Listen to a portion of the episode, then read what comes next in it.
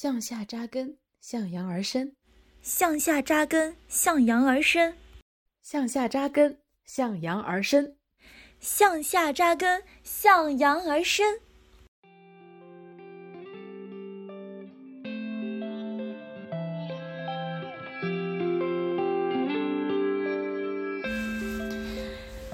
Hello，欢迎大家来到《向阳而生》桑尼新一期的节目。大家好，我是想毁灭世界却毁灭不了世界的 Crash。上一期我们讲了新年的各个地方的习俗，不知道大家对哪些地方的习俗印象深刻呢？在我们微博“向阳而生桑尼”上有分享一些各个地方的习俗，大家感兴趣可以看看。我已经跟着教程成功复刻了饺子汤了。今天也是一期特别节目。Crash 邀请了上一期的嘉宾图图来讲述这次不一样的摆摊之旅的体验，欢迎！大家好，我是干啥啥不行，吃喝第一名的图图。嗯，好，就是我们我这这一次就是因为上一期我们的摸鱼。半牛囧这个主播呢，他说他想分享一下义工之旅，这是一个很新奇的体验啊。那这一期之所以想做摆摊之旅呢，也是一个很新奇的体验，我就来跟大家分享一下我是怎么走上这条摆摊的路，又拉着图图一起，我俩一起摆摊挺有趣的，说实话啊，挺有趣，对。真的，第一次我第一次去摆摊，独自去摆摊。哎，那时候还是去漫展，对吧？哎，对，我们第一天去的是漫展。哎，那时候我可害羞了，我一点都不敢动。你不敢动？我不敢。当时第一次是完全就是由你主导的，我一自己我就是一脸懵，然后我还不敢去跟别人交流沟通。现在你已经成长为 社牛，后来后来舔着脸皮，拿着手串去人家面前，你要不要买？后来就是发展成了怎么说呢？摆摊周围的人我都认识了一圈。对，你就说是为什么？就是说是这这个摆摊会让图图有这么大的改变？我们就在这卖一个关子啊！先是从我这边讲起，我为什么会走上摆摊之旅？你好奇吗？我肯定好奇，但是你 讲过，但是我不介意再听一遍。好的呢，我就勉为其难再讲一遍。其实我摆摊的话是从大一上学期开始的，是我大一的时候也才一九年下半年，这个时间点有没有一点印象？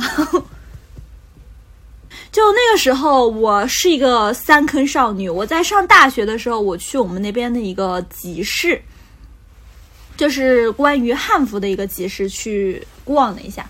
那个时候我看中了一对耳环，哇，超好看！就耳夹夹在耳朵上，又有那种汉汉服的那种元素，我就太喜欢了。我就我就问，我就说多少钱一对？他说四十五。好，我忍痛割爱，我买下了。去淘宝上搜同款，三块钱。你这经历有点坑啊！就我万万没有想到，它中间的差价会有这么多。那这个利润空间很大呀！对，太大了。我就说，我就我就萌生了我想要摆摊卖东西的想法嘛。就大一的时候，那个时候还有点点闲钱，就花了一百多块钱在网上买了耳环。那个时候还是在淘宝上买的。那个时候淘宝上基本是五块钱一副的耳环。我又花了一百多买了那种摆摊的架子，花了三百块钱买了耳夹转换器。那你这个耳夹转换器是什么用的呀？不知道。因为有很多人都是有耳洞的嘛，然后就是他们那种耳钉就放在那个耳夹转换器上，你就直接夹在耳朵上，就可以成为一个很好看的耳钉，或者说是挂的很长串的那种，把它弄下来，就是再挂到耳夹上面，又会就可以改成一个很好看的耳夹。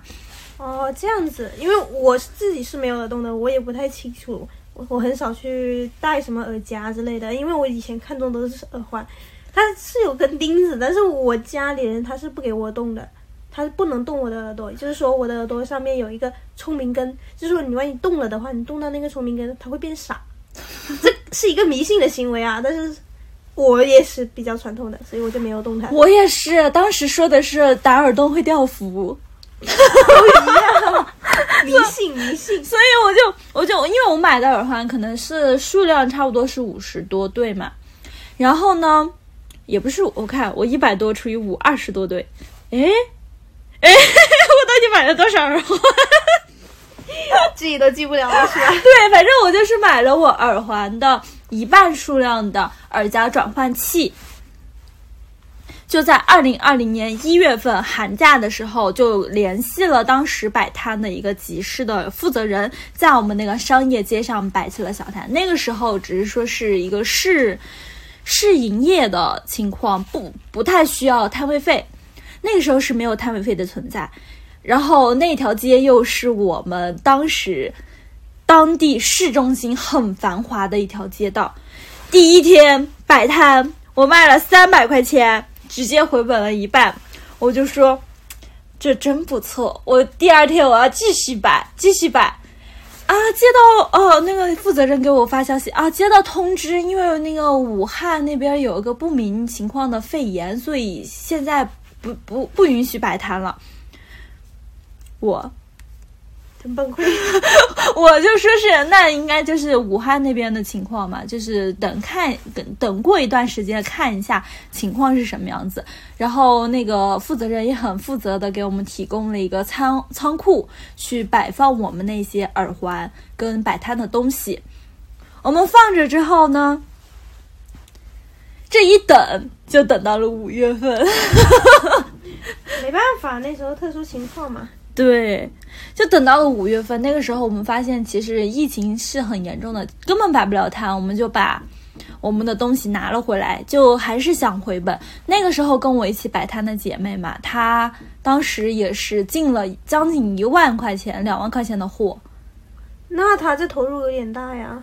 但她她就是投入了之后，因为疫情期间嘛，她想她我们都是想着这疫情不会持续很久，没想到。会持续整整三年的情况，我俩投入了很多，结果因为疫情的原因没有办法说继续办。后面疫情稍微好转了一点，我们当时那些漫展又开始办了起来，我们就联系了漫展的主办方去漫展上摆摊，结果又是因为疫情来的人不是很多，我们就基本上一天才一百多的那种情况，我们觉得这其实是太少了。又去问各个地方摆摊的情况，有个商业街，它刚开业，又让我们去，呃，就是有有摊位让我们去摆，我们就去摆了嘛。那个摊位只只只收了一个什么清洁费吧，呃，差不多两三百，就是摆一个月。刚开始人家还承诺给我们有什么直播呀，各种各样的。那条街就很繁华，有卖衣服的，有卖吃的，就是刚开始很好，一两天很好。后面大家发现人流量超级少，摆摊的商家数量也越来越少了，根本卖不动，卖不出去。我们的摆摊之旅又是亏本了。你这经历好坎坷呀！对，坎坷。但是回本的经历是属于我们去了我们当地最大的一个漫展，那个漫展办起来了之后，很多人去，基本上在那摆一天五百多，基本上五百多的利润。哦，那挺好的。那你后来在大学的时候，你是怎么想的？在表白墙上面去发一个说是？哎，找个小姐妹摆摊。那时候我是看到了你发的，我才会去加你的。你那时候是怎么想的呀？我那时候想是因为前之前在摆摊之前，不是我刚好碰碰到我大四的一个毕业的临近期嘛。那个时候大家都是考公、考研、考编、找工作。我找工作不是送外卖被骗买电动车，然后又被骗了，又那个网课又被。骗钱，人家跑路打官司又没赢，然后去卖电话卡，人家又骗我充话费。去好惨呀！对呀，那个时候在工找工作各种碰壁嘛，就那个时候我不知道为什么，就不知道为什么我为什么找不着工作，我就很疑惑。我明明是应届毕业生，我就真的不理解。我就说，哎，反正还要回去毕业答辩，还要考教资的面试，我就先。回去看看有没有什么能做的，去问了一下食堂那些送外卖呀，还有就是奶茶店招工，人家不要我，为啥呀？嫌我没经验。哎，我也是，我那时候，我那时候是因为大三课少了，然后还有一个原因是我跟我那时候舍友相处不太友好，我就想着，哎，要不干脆去打个工吧，在宿舍也挺无聊的。结果我去问奶茶店，人家不要我；我去鸭货店，我干了半天，那个鸭货要算来算去的，这个价格加那个价格又加，然后还加个饭又加。我数学本来就不好，那我还干这个，实在受不了。我半坚持了半天，我干不下去了。然后后来当天晚上，我就跟老板说：“哎，我不干了。”然后我就在表白墙上面看到了你，我就加了你。对，就当时就说，反正打工也打不了，那我自己再继续创业摆摊。我就弄了穿戴甲，因为那个时候又是摆摊的事情，因为我我不干了，因为我是在我家那边，我我是卖耳环，我就没有继续投入成本了嘛。因为疫情摆摊那些不不是很好，我姐妹是继续投入的成本去各种地方、各种集市去摆，她后面收益是越来越大，基本上。有些时候，有些特别好的集市，人多的时候，一天能收入八千。哇，对。然后那些大的漫展，基本上也是稳定的收入一千左右。他他每次摆摊，我都去帮忙，因为他的货实在是太多了。他就他后面又继续激情下单了很多货嘛，我又去摆帮忙。就是帮忙的时候，帮他守的时候，因为同样的集市里面还有大家去卖其他内容，人家穿戴甲七十块钱卖我一副，这么惨啊！我还买了，买了，我买了。现在那个穿戴甲呢？弄掉了一个指甲。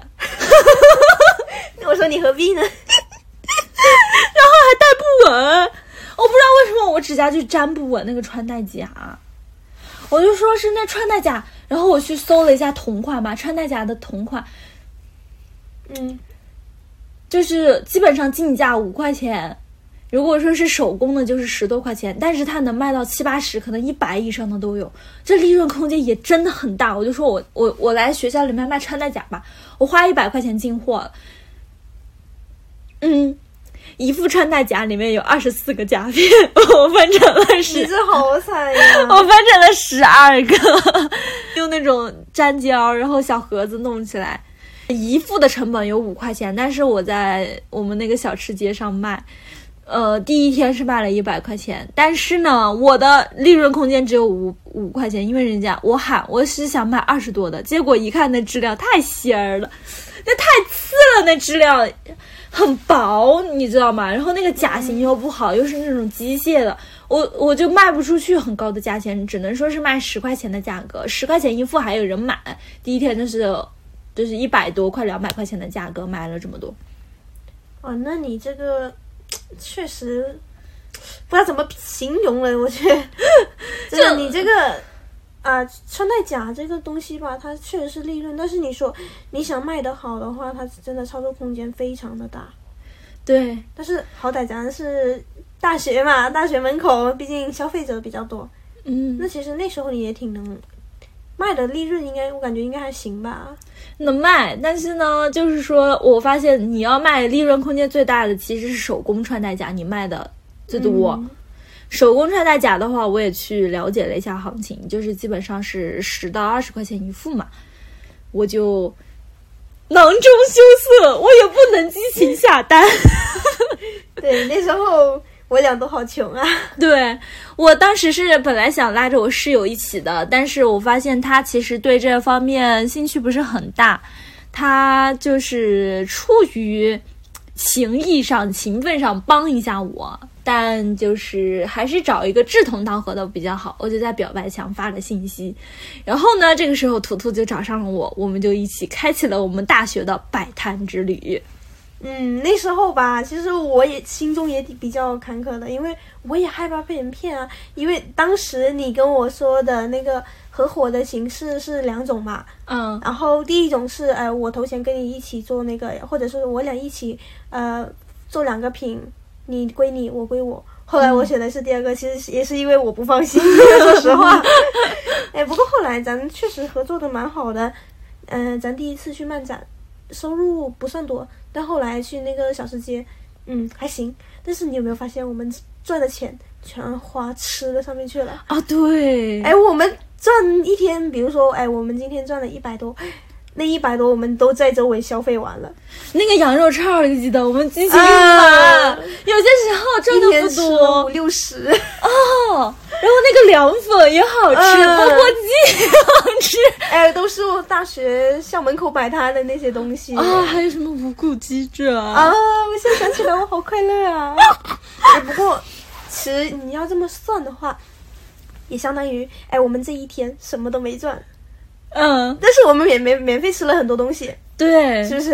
但是还是有点剩的，哎，对，是有剩的，有剩的，有剩，确实是有剩。那一段时间，嗯，够支撑我的生活费了。基本上我们是收支平衡的一个状态。。对，收支平衡了。又能支撑我们的早午呃，就是一日三餐，又能让我们吃很多东西。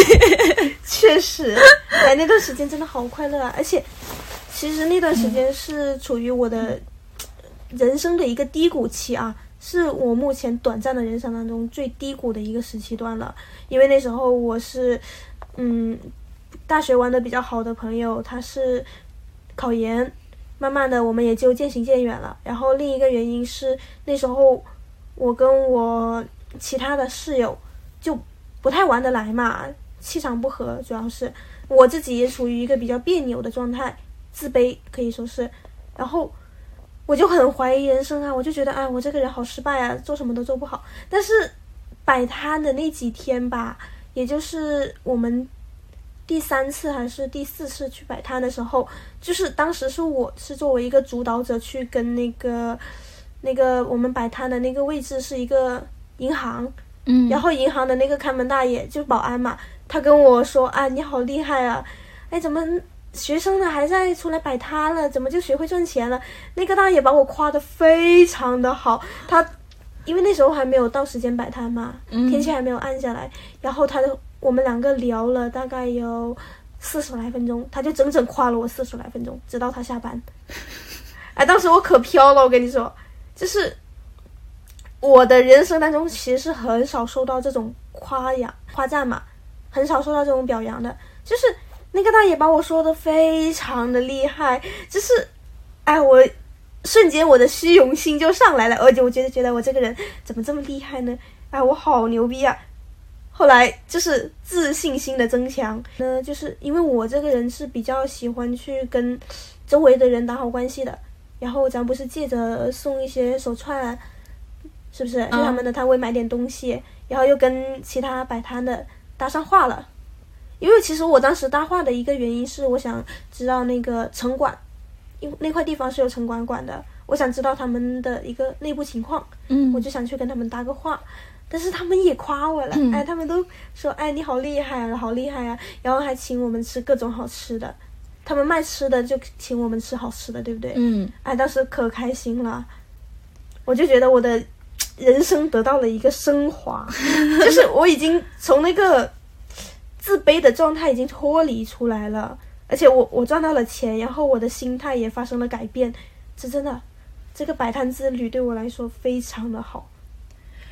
我就怎么说呢？因为刚认识你的时候，我们就说是要摆摊做手链的生意嘛。嗯，做手链的生意，你我我我就说你来我们宿舍，你来我们宿舍，因为我们室友都是都是都没来都没回宿舍嘛，就我一个人，嗯，就我一个人之后，你来我们宿舍，我们俩一起一起一起穿那个竹子，然后一起一起就是穿手链儿，穿完手链之后摆摊，摆摊的时候呢。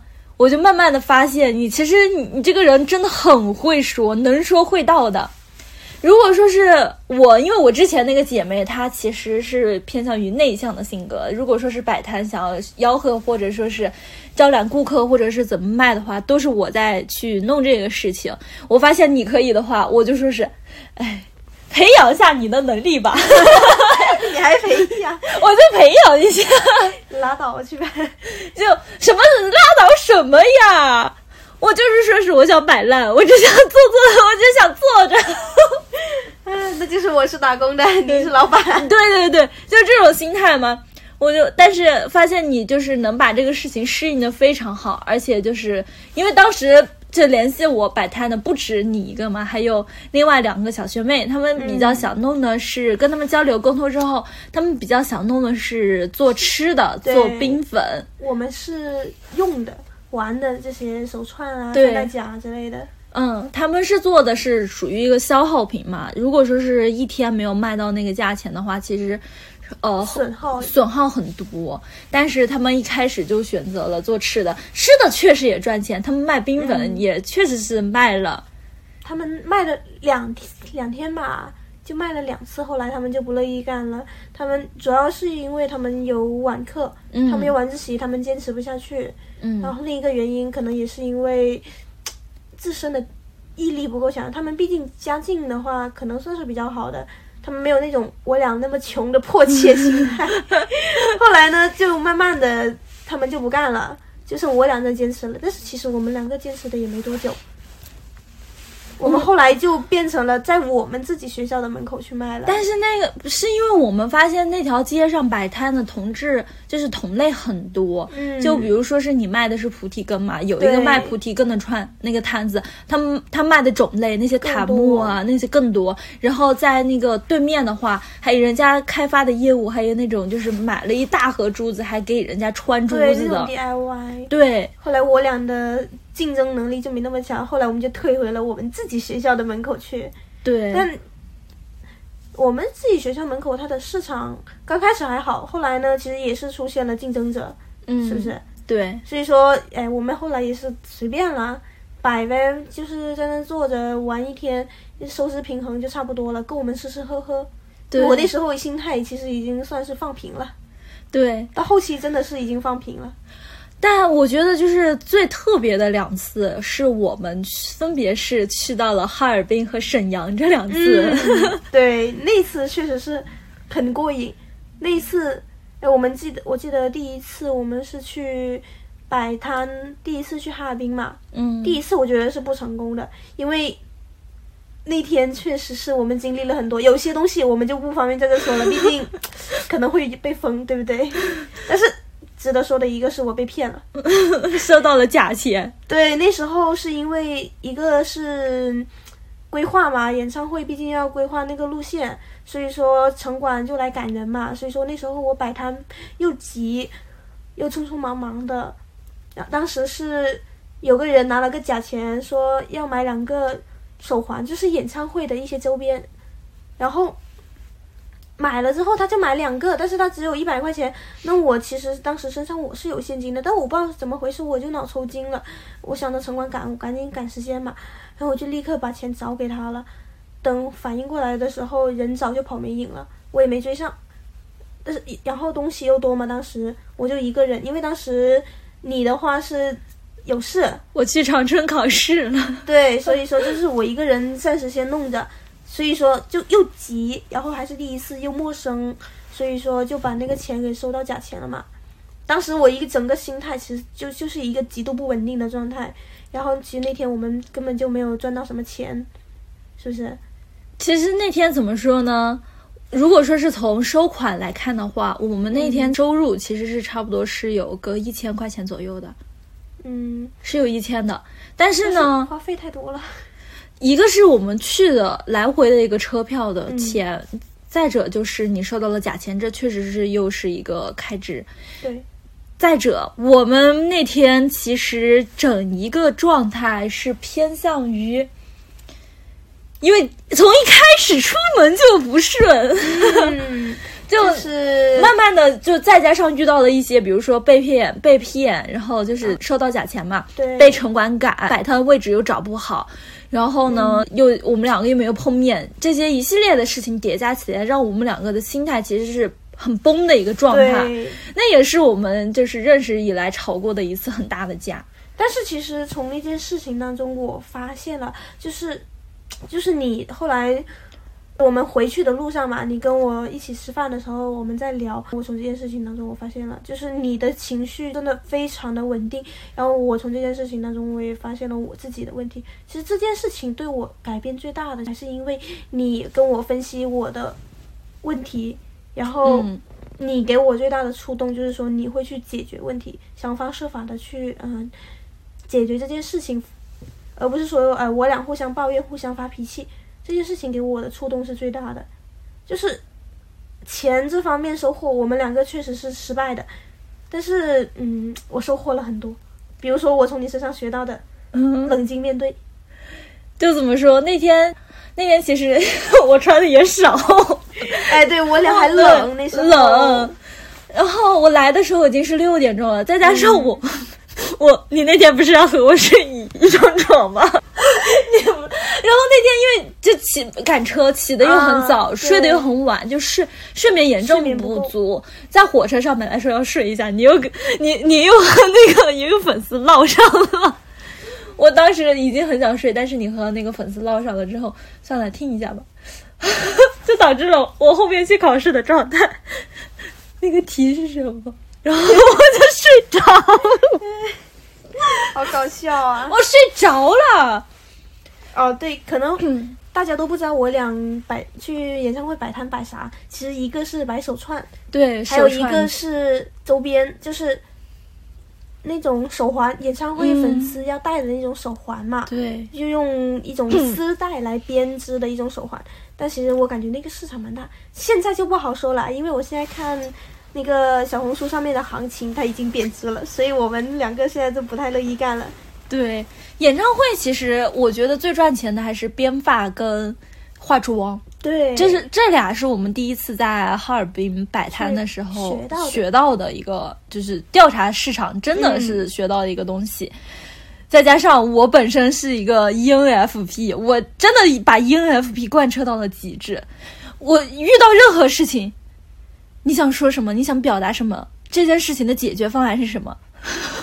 就我真的就是脑子里面，就比如说你跟我讲一件事情，我我你你可能就是单纯的在发泄你的情绪，我就我我脑子里想的是我要给你解决办法。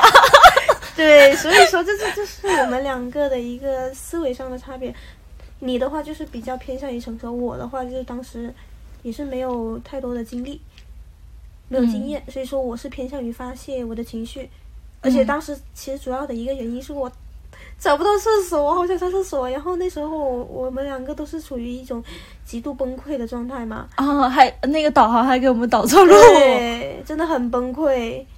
不过后来，嗯，结局也算蛮幸运。然后我们第二次又去，还是去摆摊了。后来嗯，第二次我们去的是沈阳，对沈阳之旅我感觉就比较好一点了。沈阳之旅的话，我们又收获了两个小伙伴。对那两个小伙伴，说实话，还算是比较和谐的。我觉得我们相处的，嗯嗯，然后我们其实也没赚多少钱，但是也实现了收支平衡。对，就是相当于我们把自己赚的钱拿去了第二天去玩，对，我们去玩了。去玩和吃，嗯我们赚钱赚了一第一天吃了个火锅，啊，对，我们第一第二次去的时候，我们是卖手环和编发，哎，编发是真的累，那个手就不带动的，然后。我当时好想笑啊，因为你去编那种特别困难的发型，就是又困难，然后赚的钱还少。我觉得我们当时收十五块钱一个人，对不对？对，但是你编那个还特别难。哦，我一个就是你们都变了十多个人了，我才变了三个人。我觉得我应该是去化妆的，嗯，我化妆可以，但是我编发的话，可能但就是当时没有多少人化妆，可能大家有化妆，有化妆，但是已经来不及了。说实话，嗯，那个点。因为很多人那时候很多人都等着编发，所以说，嗯，第二次去沈阳的话，也算是比较幸运的，那次比较和谐。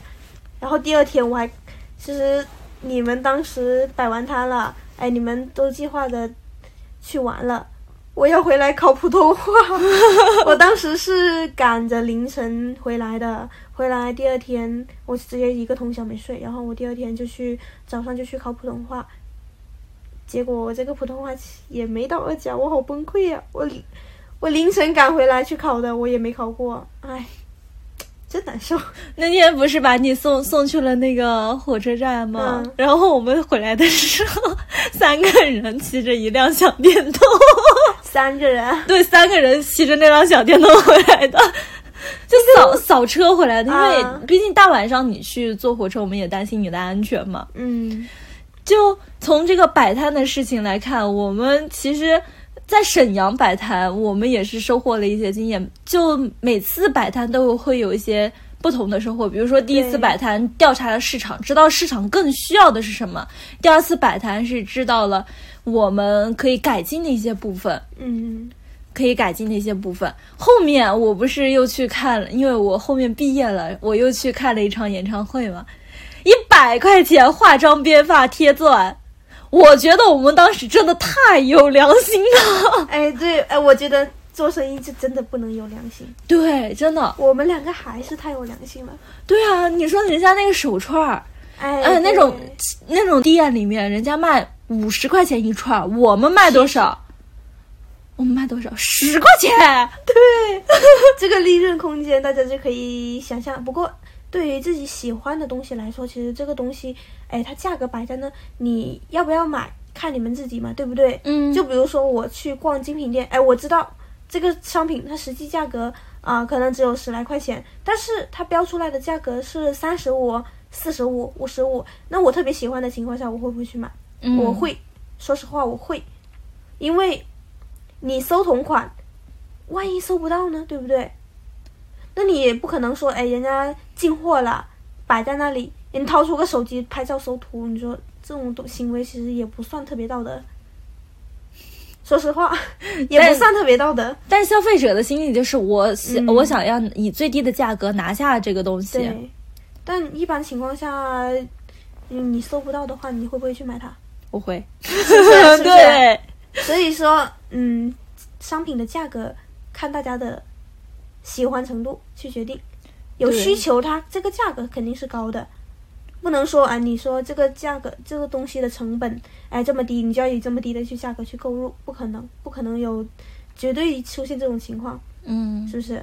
有捡漏的情况，但是人家也要吃饭呀，是不是？是啊，但其实吧，我觉得 我们好良心啊，就是真的太有良心了。现在我们手里头剩的串还是蛮多的，你把剩下那些货都给我了，我都放在家里，我就拿了十几串出来，一天换一串，一天换一串，你都你们都不能想象我未来有多快乐。后面就是我发现的，因为我有一次去出差的时候，逛跟着同事一起去逛那个一个小镇，也是人家人家那个编那个手串儿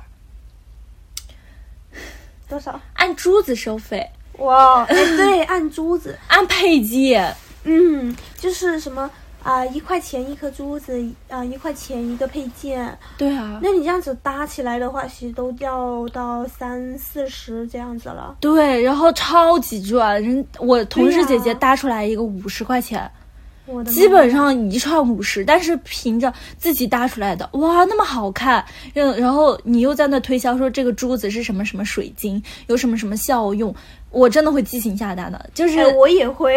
真的现在很多人都会觉得。就比如说我们卖手串嘛，这个紫水晶它可以保佑你的财运啊，或者是说是事业、学业上面，你就会，比如说黄水晶招财，哎，真的很多人会去买。对，就是给自己一个心理暗示，就是让自己更有一个积极的心态去看待一个万事万物、去生活的一个态度嘛。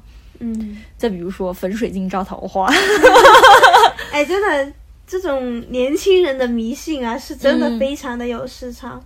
嗯，但是不要说迷信，是玄学。对玄学，那这种东西吧，仁者见仁，智者见智。嗯，我会相，我会相信的。说实话，我也是，这个就真的很有市场。我就是我们讲了这么多，其实我们身上，包括那些摊主对你一些夸奖，都会说是让你自信增长。因为很多人对女生的一个刻板印象，就是刻板印象，就觉得我们读师范，毕竟我俩都是学师范的嘛，嗯学师范的女生就是会做一些做家教啊，会去教一些小孩儿兼职这种。或者说是我毕业出来，我去考公、考编、考研，去找一份稳定的工作，去解决温饱，过我们这段人生。对，就你来说，你是怎么去跳脱这个对你的一个束缚，去选择摆摊的？其实主要的还是因为我骨子里面他就不安分。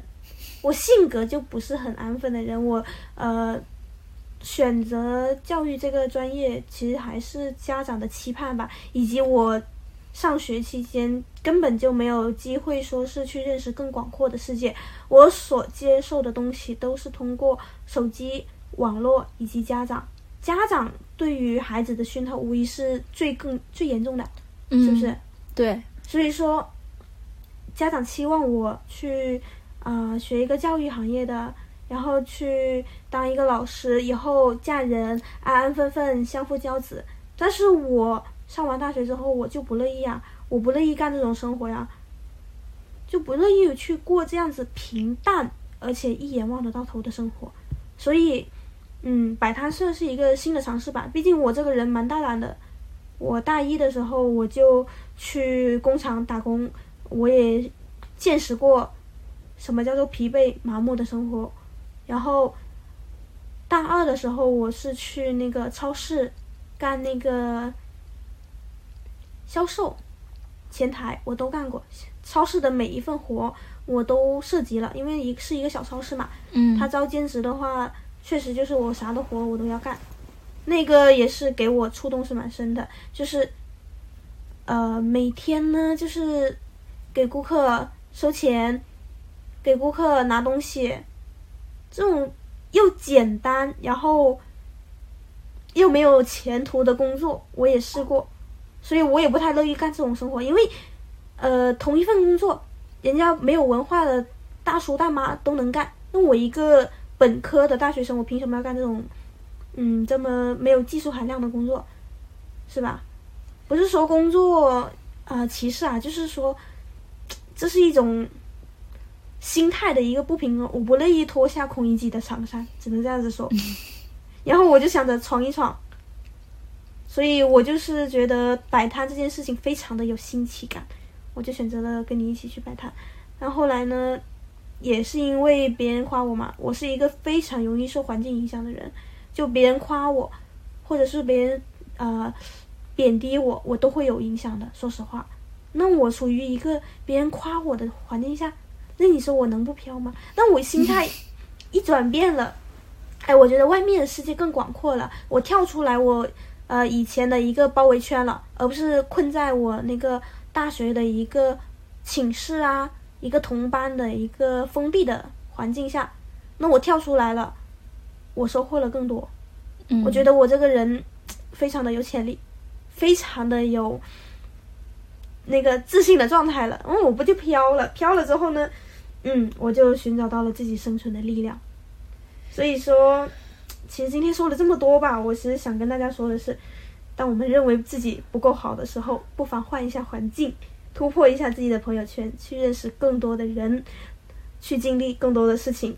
到那个时候，你会发现外面的世界或许更适合你呢，对不对？对，我看一下他，就是我我我我也是见证了你从一个低谷期爬出来，走到你巅峰目前状态一个巅峰的一个状态啊。因为刚开始摆摊的时候，认识你的时候，你说话也是很小声，唯唯诺诺，然后做事情还要看别人脸色的一个状态，然后还会想我会不会打扰到你，一、呃明显的一个是讨好型人格的状态。之后跟你摆摊了之后，你自信增长起来了之后，我就见证到你敢勇敢的去表达自己的一些想法，勇敢的去断舍离，勇敢的去走出自己的舒适圈，就是你完全是焕发新生。那就是自信了呀，自信的状态是真的不一样的。对你你找到了自己的一个价值体现，就真的我很欣赏你的一点，就是你能够在你自己的，就是你能够拓展你的一个交际圈，用你自己的口才，你口才佩地方我是真的佩服你，真的佩服你。我真的觉得我很适合干销售，我觉得我这个人这张嘴，哎，有时候可能说了，可能说了。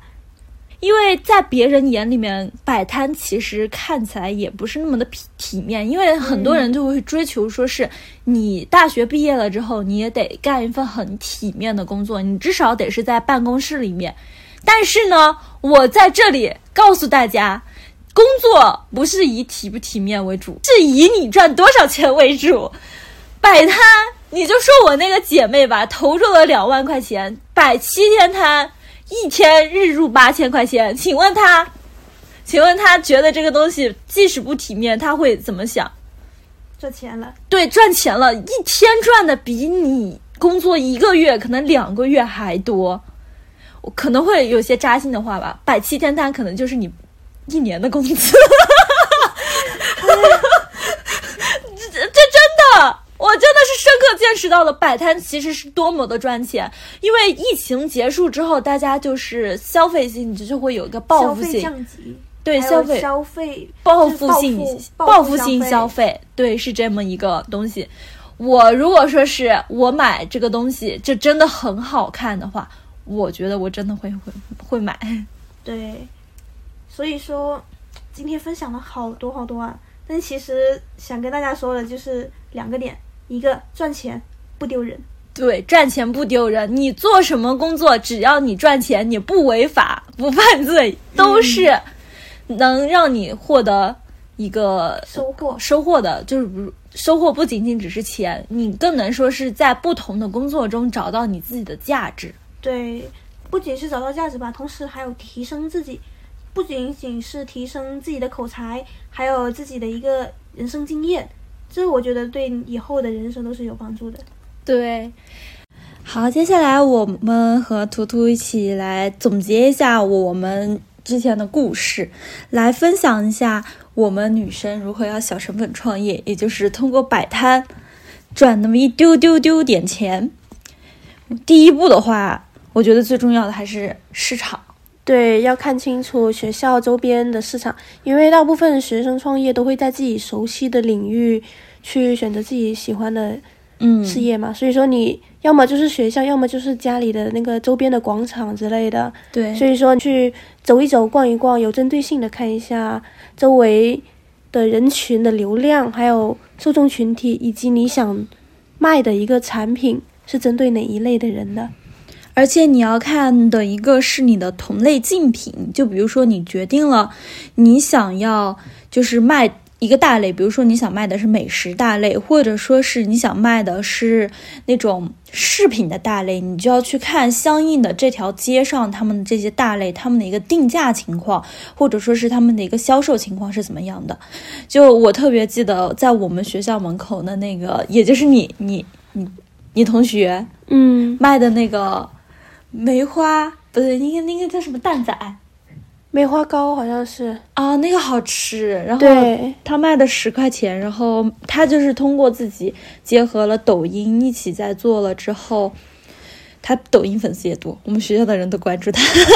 对他就是他从大一开始他就开始做这个了。他刚开始的话其实是没有什么流量的，然后他也是比较有毅力的嘛，就慢慢的做一些凉拌的东西，然后慢慢的他就开始往外扩展，往外扩展，嗯，就开始去弄一些使用煤气炉做的一些东西，就是那个梅花糕。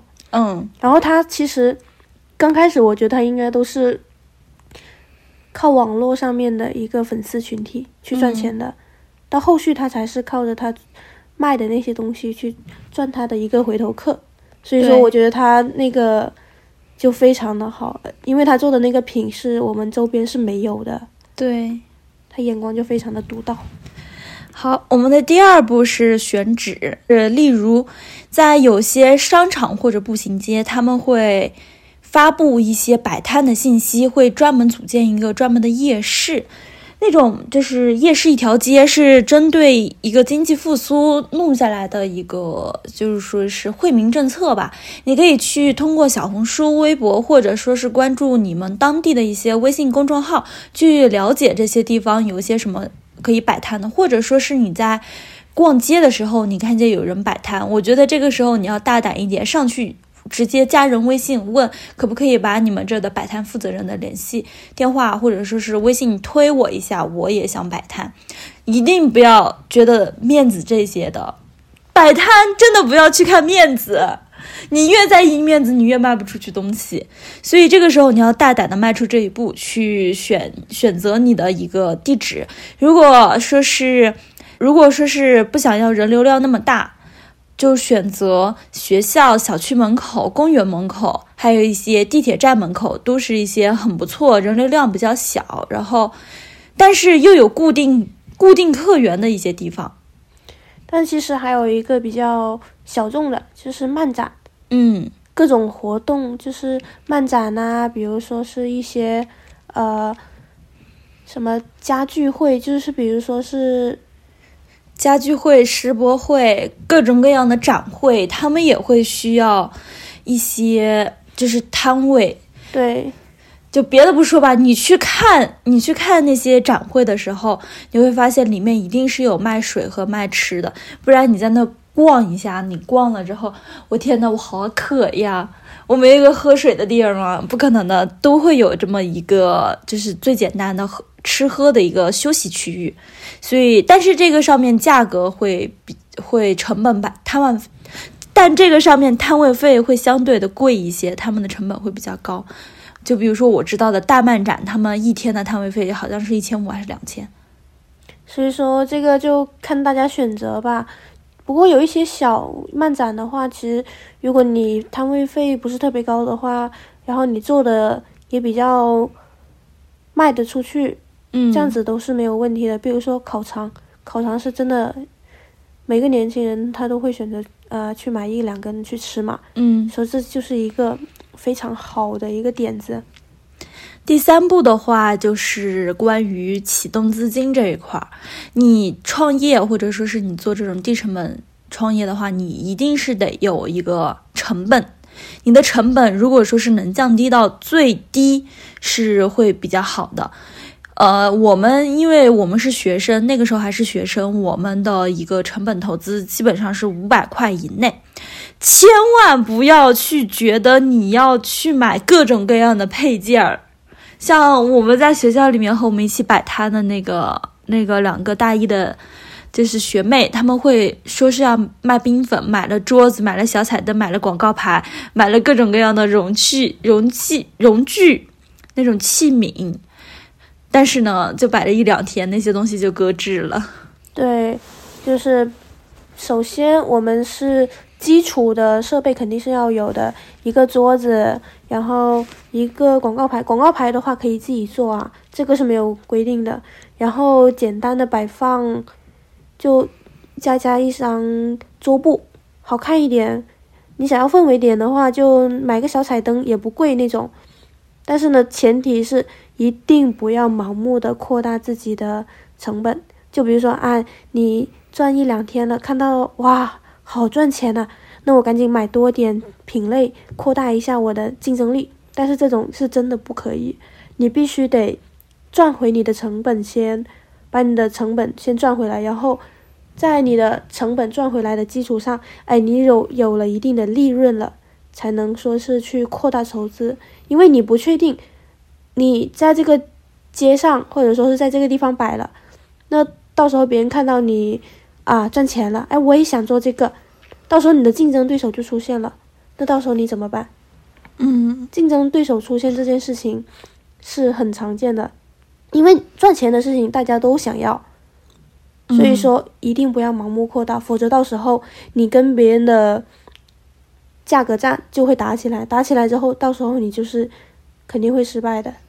对，像我们当时摆摊的时候，我们的广告牌都是自己画的，我们自己画的。到时候我们可以分享在微博，大家可以看一下我们摆摆摊的那个广告牌，自己画的，真是自己画的。然后呢，我们的那个摆摊的那种广告牌的架子是什么？是我们寝室的鞋架子。那个广告牌的话，其实我们也就花了十来块钱买了一张很大大的纸，纸，嗯，然后就是画画了两三天去完善这个海报。嗯，那海报其实用处也挺大的，起码我们用了挺久的。对，就是起到一个招揽顾客的作用。再比如说，我们摆摊的桌子，我的行李箱，加上那种床上小桌子，大学里面那个床上的那种小书桌嘛，你去表白墙里面一问，有没有人出二手小书床上床上桌的，五块钱、三块钱就能买一张。对，因为我们当时是没有交通工具的，也就是我们的双腿硬生生走着的，所以说我们还要拿一大堆东西，当时是真的很麻烦。所以说能便捷就尽量便捷。当然，呃，如果是假期在其他地方摆摊的话，你们有电动车啊，或者说是有小车，这个就不用规定那么严格了。嗯嗯，好，来到我们的第四步，是我们选品上，选品上。我们刚开始卖的话，就比如说我们卖穿戴甲，或者说是卖汉古风汉服的那些头饰啊，还有耳环、手链这些，我们就是考察了整个市场。最简单的，你打开淘宝，你要卖的那个品类，你选了之后，你选销量最多的去看，然后以图搜图。怎么说呢？你要卖这个东西的话，我给大家推荐。几个渠道，一呃，闲鱼，闲鱼，你可以去淘别人二手的，就是别人做出来专门卖的。还有一个是，你可以去一个进货软件，叫做幺六八八，它的价格真的很低。但是这这两个上面会有一个风险，就是说他们。只是网络上的图，你不知道实物是什么样子的。就像我当时卖穿戴甲的时候，我看着网上的图是很 OK 的，但是收到实物的时候，它整个穿戴甲的甲片非常的薄，就不可能说是网上卖上价钱的。所以大家一定是，一定一定得多筛选、多看。然后，其实幺六八八还有一个缺点就是，你必须得批发。嗯，必须得达到量，他才能够卖给你。但是你批发回来的东西，你真的如果说你觉得不合适，你就要完完整整把它退回去。而且，幺六八八它是不包退货的，它不包运费退那个运费险。嗯，所以说这就是一个吃亏的点，一定要好好的去甄别一下品类，看清楚它的质量。因为便宜肯定是都有便宜的，但是一总归来说就是一分钱一分货的。你不可能说是，哎，你花个一两块钱的东西，然后你卖个三四十块钱，这完全不现实。嗯，有有也是有的，就像我姐妹她去漫展上卖那种猫耳朵嘛，她进价是两块钱，卖三十五。这个是特殊的场景类，因为它需求大，它特殊场景情况下的话，肯定是有的赚的嘛。对，然后，然后。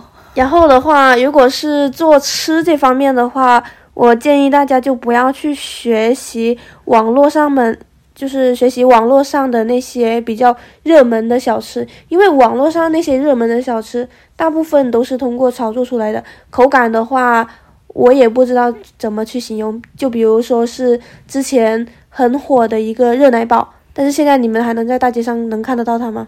基本上不可能了。嗯，所以说。一定要去看你周围生活的那个环境，以及你想摆摊的那个地方，人们到底对这个东西接不接受？嗯，不是说哎，别人做了这个东西你就不能做了，你可以做的，就是说，你看一下你的竞争力是什么？对。还有，一定是卖吃的，一定要注重季节。比如说，你做冰粉这个东西，你不可能大冬天你去卖个冰粉。嗯，对，然后还有的就是新手的话，我就建议你们可以试一下烤肠啊、钵钵鸡啊、捞汁小海鲜啊，还有凉粉这些，就是新手入门嘛，不容易翻车。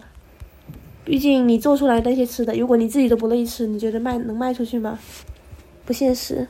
嗯，我们接下来就是关于定价方面，我们一定是要把自己的成本。控制在百分之二十到百分之三十以下，就比如说我们现我们之后卖的手串嘛，那个手链儿，它的成本，我们在闲鱼上买的批发的一块钱一串，我们卖十块钱，那我们的一个利润空间是会比较大，就是整个成本在我们整个。整个花费之中占的占比非常的小。我们比如说，我花五十块钱，我在闲鱼上买了五十串手串，然后呢，我把这五十串完全卖出去的话，那我以十块钱定价卖卖卖出去，那我的整个收入是五百，对吧？然后呢，我这个五十块钱，我的成本价是五十块钱。其他的，其他的，比如说我那些桌子是我自己有的，那些就不算我的成本了。那五十块钱在整个五百块钱里面，我是只占到了百分之十，只占到了百分之十。所以就是你尽量是要让你的整个成本的控制定价是在百分之二十到百分之三十以下的，让你利润空间达到最高。我的错误案例就比如说我卖穿戴甲，我的成本是在五块钱，但是我只卖到十块钱。所以我这个时候我成本就高了，我的赚的就少了。你想要尽量赚多一点，就成本控制下来，或者说是定价会比较高一点。其实我觉得，你想控制成本的话，还有一个方法，就是说你前期一定要货比三家，找到最合适、品质最有保障的一个供货商。前期的话，少量购买，看一下质量怎么样先，然后再。把你的成本以及你买货的一些东西花费的钱全部都加起来，然后再加百分之二十到三十的利润，然后你再确定你的定价，这样子是比较合理的，也不用说你说要赚的太多，也不用说赚的太少，你前期肯定是积累经验的，不要考虑说我一下子就要赚大钱。嗯，还有一个属于。我了解到的啊，你们可以在闲鱼或者小红书上去找一个供货商。这种供货商，比如说他们卖那种叫做巴基托，这个巴基托的话，属于在乙游里面，比如说你喜欢玩什么《光与夜之恋》啊，《恋与制作人》啊，里面比如说萧逸呀、查理苏的那些徽章。还有他们的一些周边的东西，就放在那个吧唧托上，就会相当于一个收藏的东西嘛。你可以去问他们要不要寄售，他们把东西寄来给你，然后你帮他卖，卖了之后，他呃就是卖卖家，卖家就是你帮他寄售。三七分，你他你这里占三三成，那里赚七成，但是这个寄售是让你整个品类品类更多，这个时候你是不需要花多少钱的，因为就属于你纯纯赚钱，因为你是寄售嘛，其实就是相当于你出点人力，对，出点个辛苦费，对，那个巴基托在漫展上的话，一般是卖五十块钱，如果三七分的话，也是能赚到十五块钱一个。的样子，它不仅能丰富你的一个货品的种类，还能让你整个还能让你赚钱，而且也没有成本，主要是降低风险了。对，风险低了。哦，第六个是前期准备。我们做吃的，如果说是你做吃的话，你一定要让你的整个摊位保持整洁，而且摆摊的位置你也要讲究，你不能摆在垃圾桶旁边。对。然后，如果是你要卖吃的，就不要用太小的桌子了，因为太小的桌子感觉像是很不正规，也会让买家没有那种购买的欲望。所以说，大小合适的桌子是最重要的。然后另一个的话，比较方便的工具就是露营小推车，带桌子的那种。然后网上也有很多攻略嘛，就可以搜一下露营小推车是什么样子的，还有那种可以折叠的小桌子。具体的话，根据自己的需求来吧。OK，接下来到第七点，也就是城管。如果说是你不是通过正规渠道摆的摊，你就看见这里有摊贩在摆，你问他们：“哇，你们这里摆摊要收摊费吗？”没有啊，我们这里随便摆。那这个时候你一定要和周边的摊贩打好关系，打听一下他们这边城管什么时候来，不然你想想，你被城管的那个。收收掉桌子还要被罚款，是不是得不偿失了？对，因为一般正规的地方，他一般都会去收取一些相应的摊位费，或者说是地点管理费。那如果说这个地方他不收的话，那肯定就是违规的，或者说是大家一个心知肚明的一个潜规则，说，哎，你可以摆，但是我来的时候你赶紧走。所以说这个地方肯定是严格管控的。城管就很重要，嗯，所以说城管来了赶紧跑，嗯。周边小摊贩也要打好关系，因为你做吃的，你就可以随便送一些吃的嘛，你做用的，你就卖一些用的，你就送一些用的给他们，打好关系，呃，嘴甜一点，毕竟东西又不贵，但是能打好关系，利益更大，有利你我他。对，加小摊贩微信，因为整个就是他们，你他们可能别人会有你不知道的渠道摆摊，或者是不知道的信息。如果你跟他们打好关系的话，你就会知道这个城市里面哪些地方会继续摆摊，他们也会通知你，然后你又有一个多一个摆摊的渠道。还有一个就是，我们一定要做遵纪守法的好公民。这个时候，如果能尽量去正规的地方摆摊，就去正规的地方摆摊。对，不要舍不得那个摊位费，毕竟跟城管赶来赶去相比较，你交几百块钱的摊位费，安安分分在那块地方待着，其实也更好一点。毕竟你交摊位费，人家就是有义务去管控那块地方的安全，所以说他那块地方的人流量也是更多的。嗯，其实相对于来说，我觉得性价比最高的还是会要去那个正规的地方去摆摊。对，更有保障。好，我们今天的这一期播客干货分享就到这里了，谢谢图图，拜拜，拜拜。但希望大家可以就是在闲暇之余用上我们的攻略，去赚取摆摊的第一桶金。撒花，就是 最后的最后，我给大家送一段话吧。嗯，这段话呢是我在网络上面看到的，但我觉得非常的符合我。不过现在我也找不到原创了。嗯，这句话正式的送给大家：拉长时间，把当前的困难放到人生的长河里去看，甚至放到人类的历史里去看，一切都会变得微不足道，一切都会过去的。只要人活着，就没有过不去的坎。拉高空间，把自己困在泥潭挣扎的时候，试着飞起来，上帝视角去俯瞰这个世界，一切都会变得蝇营狗苟。泥潭里对着你乱叫的癞蛤蟆都那么可笑，爱你的人才值得你的注意，恨你的人不配被你看见。好，这句话送给大家。好，谢谢图图，鼓掌。我们今天的播客也就到这里结束了。